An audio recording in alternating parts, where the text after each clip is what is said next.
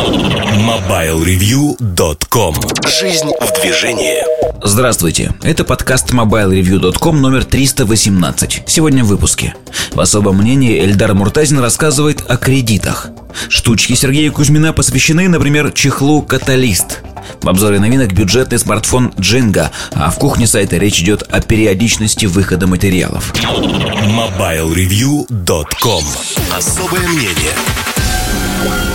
Всем привет, с вами Ильдар Муртазин. И особое мнение я хочу посвятить людям.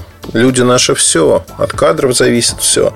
На самом деле про кадровые вопросы мы говорить не будем. Мы поговорим о кредитах, о поведении людей, о том, что происходит на рынке. Потому что есть небольшая аномалия. Как вы знаете, кризис только-только разгорается, начался такой затяжной, если хотите, он будет 2-2,5 года минимум от точки начала. Сейчас мы где-то посерединке. И если ничего не изменится, то, ну, в общем-то, понятно, все будет продолжаться.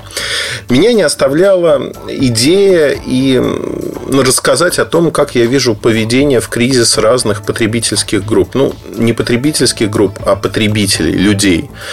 Каждый человек в жизни выбирает ту или иную стратегию.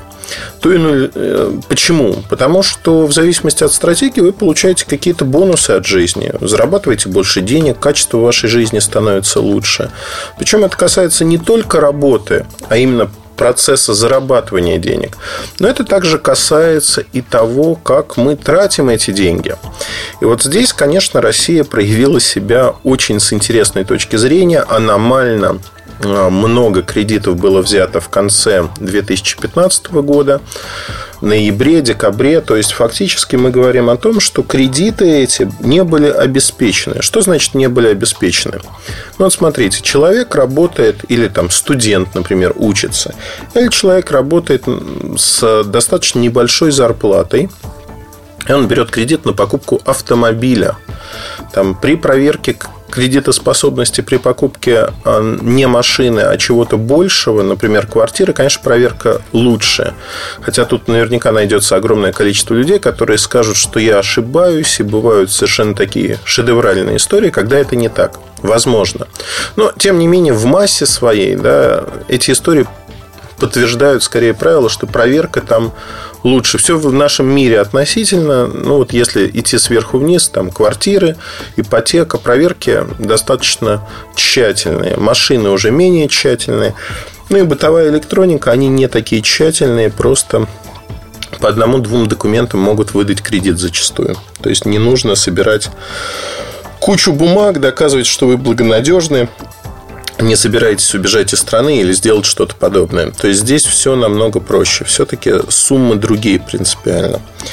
И для меня оставалось тайной, как люди, имеющие зарплату ну, в 30, 35, 40 тысяч рублей, они берут кредиты на технику, которая стоит там, 100, 150 тысяч рублей. Причем берут кредиты не просто абы как, Одно дело, когда ну, вам нужен ноутбук, например, и вы решаете совершенно осознанно, что вот без MacBook для вас это должен быть рабочий инструмент, вы отобьете каким-то образом его стоимость и берете на него кредит. То есть вы понимаете, как вы вернете себе свои деньги. Когда-то давным-давно, когда я выбирал а, один из первых своих ноутбуков, я ориентировался на простую штуку. Я ориентировался на стоимость. То есть чисто теоретически я мог купить на тот момент Sony Vaio Z какую-то, да, а, но я выбрал ноутбук Asus, который по соотношению цена-качество мне показался наиболее оптимальным. Он стоил порядка тысячи долларов. Asus M какая-то была. Ну, в общем, я очень был доволен ноутбуком. Он у меня прожил два, может быть, даже три года, пока я его не заменил на как раз-таки Sony Vaio Z. Почему у меня так произошло? Очень просто. Потому что на тот момент мои доходы не позволяли мне покупать имиджевые вещи. Если бы я купил Sony Vaio Z за 3000, я бы вот эти 2000 изъял из оборота, и мой уровень жизни в других аспектах каких-то я не смог бы купить себе что-то другое. Хороший сотовый телефон, допустим, какую-то одежду, еще что-то. Там, поехать куда-то, например, отдохнуть. И для меня это было нерациональным использованием. Это тоже потребительское поведение, когда вы ограничены в сумме, и вы выбираете, на что ее правильно потратить. Слово «правильно» здесь не касается того, что есть какие-то неписанные правила. Правильно касается того стиля жизни, того образа жизни, который вы ведете. И здесь вы определяете для себя самостоятельно, а что такое правильно, что такое неправильно. И никто вас за это ругать не будет. Вы, в общем-то, самостоятельный взрослый человек, который ведет свое хозяйство, ведет свою жизнь. Ну или там дома вас кто-то поругает и скажет, не надо было на эту игрушку тратить столько денег. Вот это все, как мне кажется, очень-очень определяет наше сознание, бытие, то, что мы делаем. А, что хотелось бы дальше сказать и вообще на чем остановиться на тему того, что происходит сегодня с нашим восприятием. Сценарии поведения потребителя в кризис, они, ну, знаете, как вот здравый смысл, он всегда преобладает. Зависит от человека, который размышляет. Здравый смысл подсказывает, что есть а, в кризис необходимость прекратить тратить деньги на игрушки, прекратить покупать их, то есть то, что не нужно, и э, тратить деньги на вещи полезные, на вещи, которые вам позволят пережить этот кризис, создавать финансовую подушку, например, или делать что-то подобное. И вот здесь это здравое рассуждение, которое к рынку, к сожалению, особенно российскому, отношения зачастую не имеют. Потому что в кризисе есть очень важное измерение, измерение того, как мы воспринимаем этот кризис. То есть кризис же, он в первую очередь в головах. Если мы считаем, что все плохо, то действительно эта модель она начинает преобладать. Если мы так считаем. Вот э, в России получилось так, что за счет СМИ э, в течение 2015 года до осени примерно э, поддерживалась вера в большей части населения о том, что кризис это достаточно временно, Хотя, если даже посмотреть, там, прямая линия с Путиным, когда в 2014 году или в начале 2015, не помню, он говорил о том, что экономический кризис, который есть сегодня, это на 2-2,5 года и надо работать. То есть это, ну вот это число его не услышали, не захотели услышать, не массированно обсуждалось другое, что вроде как все не так плохо, санкции, прочие вещи. Вот живем. Это правда, живем, то есть этого не происходит, но там чего-то катастрофического. Тем не менее, кризис, он существует, его надо признавать, и с этим надо как-то жить и работать. Так вот, если говорить о том, что происходит сегодня, ситуация складывается очень интересно. В 2015 году многие люди отрицали население, отрицали возможность кризиса. А что это значит? Это значит, что их потребительское поведение фактически не менялось, цены изменились, стали многие товары недоступны для людей. Но если говорить про телефоны, это не так заметно. Компьютеры выросли в цене в два раза фактически. И поэтому продажи на них сказались, падение продаж было более заметным. Крупная бытовая техника, ну и прочие вещи. А сегодня в России сложилась уникальная ситуация, когда многие товары в долларовом или евровом исчислении стоят значительно дешевле, чем в западных странах. Немцы приезжают за BMW и подобными машинами в Россию. Почему? Потому что дешево. И если говорить о происходящем, то э, на сегодняшний момент то, что вот мы видим, оно говорит о простых вещах, что на данной э, итерации мы не видим какого-то взлета потребления. Почему? Потому что у людей количество денег, которые они получают в рублях, большая часть, подавляющее большинство страны, 99%, живет в рублевых зарплатах. Исходя из этого, количество денег на руках, оно не изменилось. И фактически покупательная способность этих денег упала. Вот кризис. Казалось бы, надо теперь экономить. Экономить и переходить на режим энергосбережения, когда вы отказываетесь от покупок ненужных вам вещей. Тем не менее, конец года охарактеризовался для меня необычным явлением, когда количество выданных кредитов росло, причем кредиты все чаще и больше получали на технику, которая абсолютно не нужна.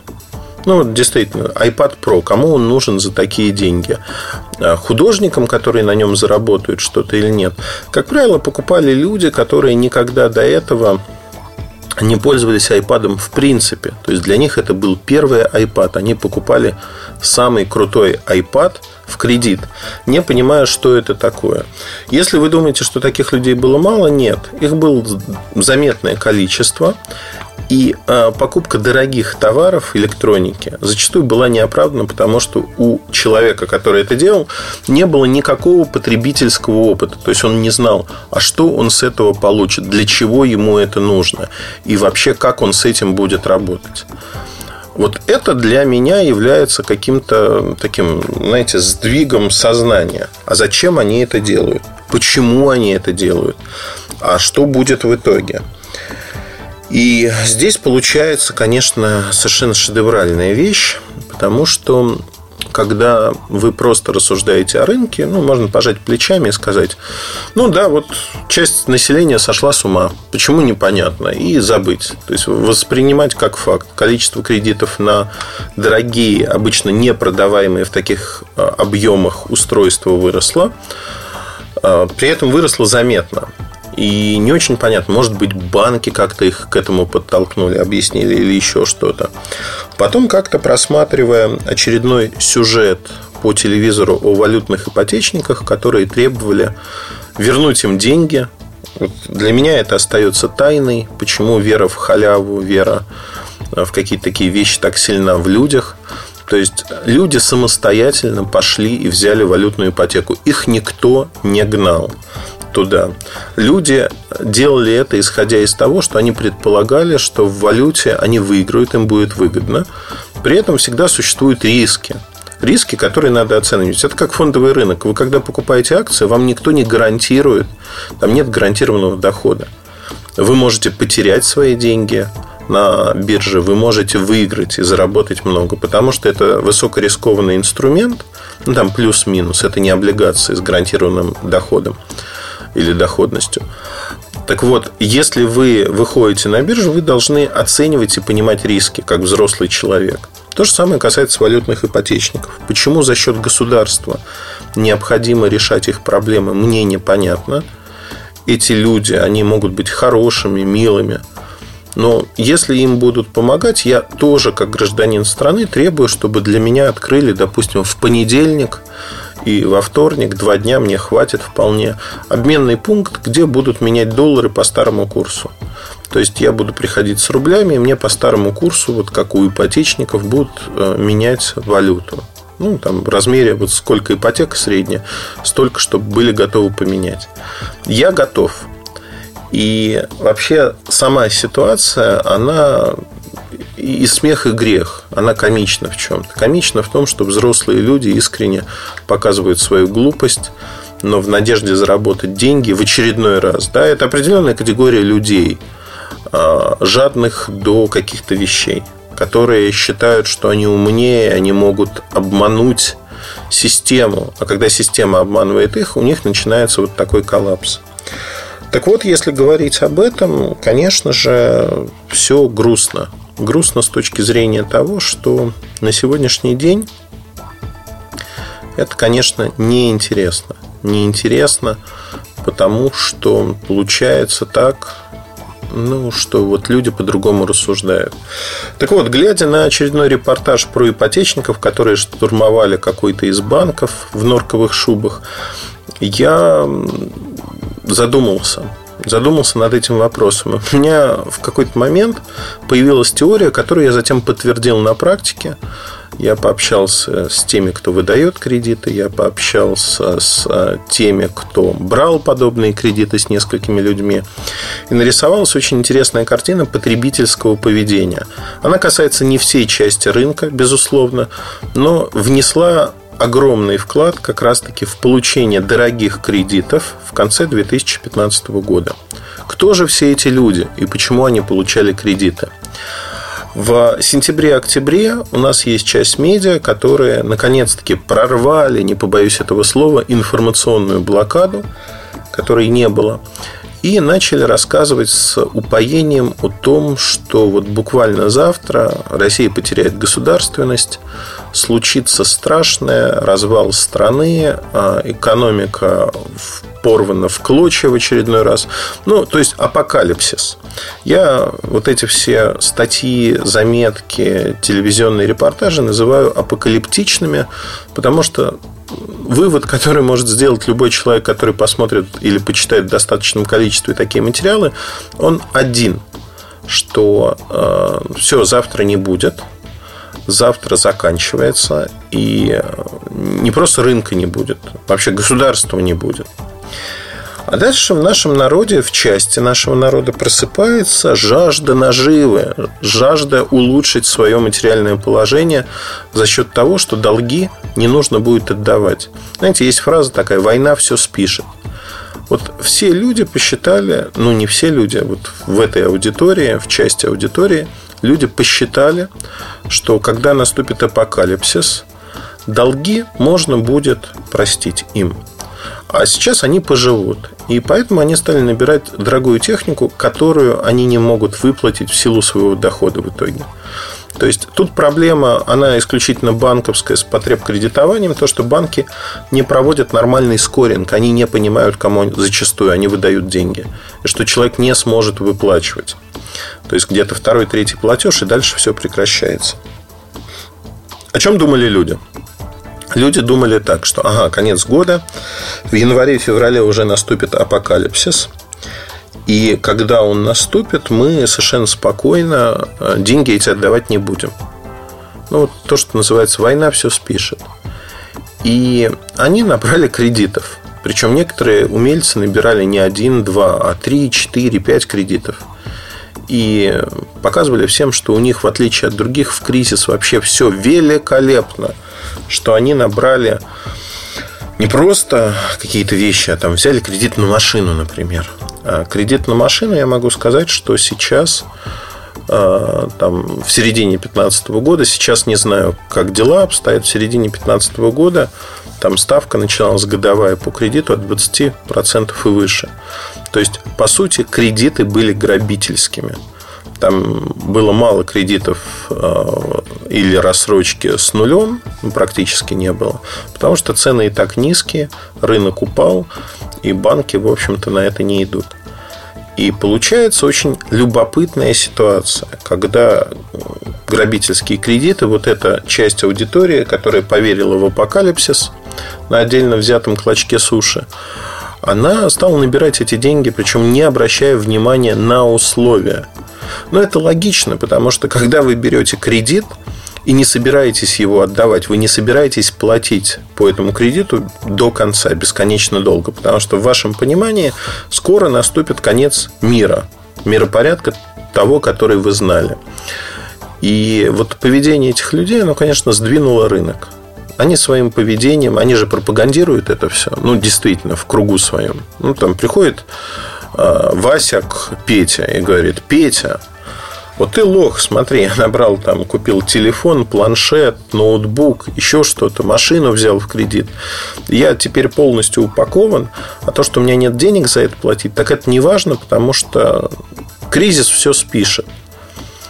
И Петя чешет репу, и он понимает, что, ну да, возможно, ему не нужна машина, но там телефон-то с планшетом обновить было бы неплохо, то он как лох выглядит на фоне э, Васи.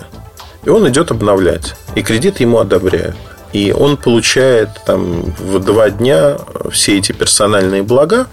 И дальше с этими персональными благами начинает существовать. А что происходит дальше? А дальше не наступает апокалипсис. Оплатить ежемесячно по своим долгам приходится. Растут просрочки по кредитам. А сегодня а, закредитованность населения в России очень высокая. Очень многие люди не готовы платить по кредитам, но если из прошлого, если вот посмотреть кредиты, которые выданы там 13-14 годы, люди в массе своей все-таки пытались платить. Если они не платят, действительно у них произошло что-то в жизни, когда доходы упали, и они не могут обслуживать свой кредит. Но если говорить о ситуации, когда кредиты, скажем так, не упали, а кредиты стали более доступными вот для новой аудитории, она брала эти кредиты, понимая, что у них нет средств, зачастую нет средств на их выплату. И надеясь на некое событие впереди, которое спишет все это. Ну, так же, как ипотечники сейчас пытаются все это списать. И СМИ создали иллюзию, что это действительно событие может произойти, что его вероятность высока. Никто не говорил, что апокалипсис произойдет. Да? Люди додумывали. Но вот это информационное нагнетание, знаете, из одной крайности в другую, из крайности того, что кризиса нет, а, ведь с точки зрения информации, как это все происходит, там те же журналисты, они живут не в безвоздушном пространстве. Выверенную среднюю позицию, взвешенную, а, ее придерживается мало людей, потому что надо пробиться сквозь защиту читателя, зрителя, и поэтому нагнетают либо в ту, либо в другую сторону. Если там, например, про государственные СМИ говорят, кризиса нет, то оппозиционные СМИ, конечно же, сгущают краски и говорят, кризис есть. В какой-то момент они через защиту там, восприятия человека пробиваются. Это всегда эмоционально очень важно и влияет на поведение человека. И вот сценарий, как вы уже видите, сценарий апокалипсиса, он затронул умы многих людей – а можно ли этому радоваться? Я очень грущу от этого. Грущу не по причине того, что люди повели себя как полные идиоты. Ну, и не, не просто идиоты, а как не очень нечисто, как нечистоплотные люди они себя повели. Почему? Потому что они заняли денег, которые они не рассчитывали отдавать. Это не очень хорошее, не очень правильное поведение. Это некрасиво.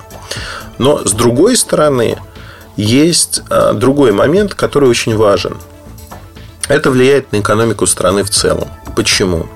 Потому что люди, набравшие кредиты и не способные их отдавать, они замораживаются. Что значит замораживаются? А значит, это очень простую вещь, что эти люди, выпадают из экономической жизни страны.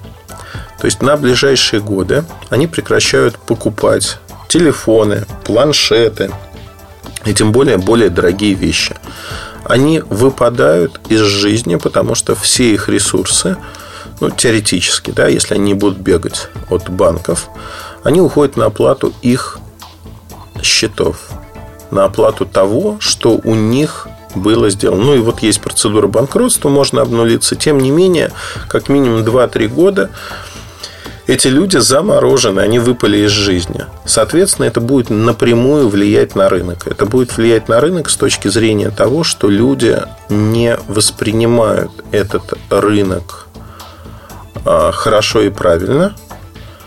Эти люди имеют проблемы с мировосприятием. И исходя из этого, ну, как мне кажется, есть много всяких но которые возникают. Есть но большое, огромное в том, что за счет этого рынок проседает и в штуках, и в деньгах очень сильно. Есть огромное но, что это бьет по банкам. Но самое главное, что это деньги, которые вынимаются из реального сектора экономики. Что такое реальный сектор экономики? Банковская сфера, она вполне реальна но она производит э, деньги. Деньги виртуальные или наличные, не суть важно. Да? Банковская сфера работает про деньги. А в то же время торговля – это вполне реальный сегмент рынка, в котором продаются реальные товары, которые можно пощупать. Деньги во многом виртуальны.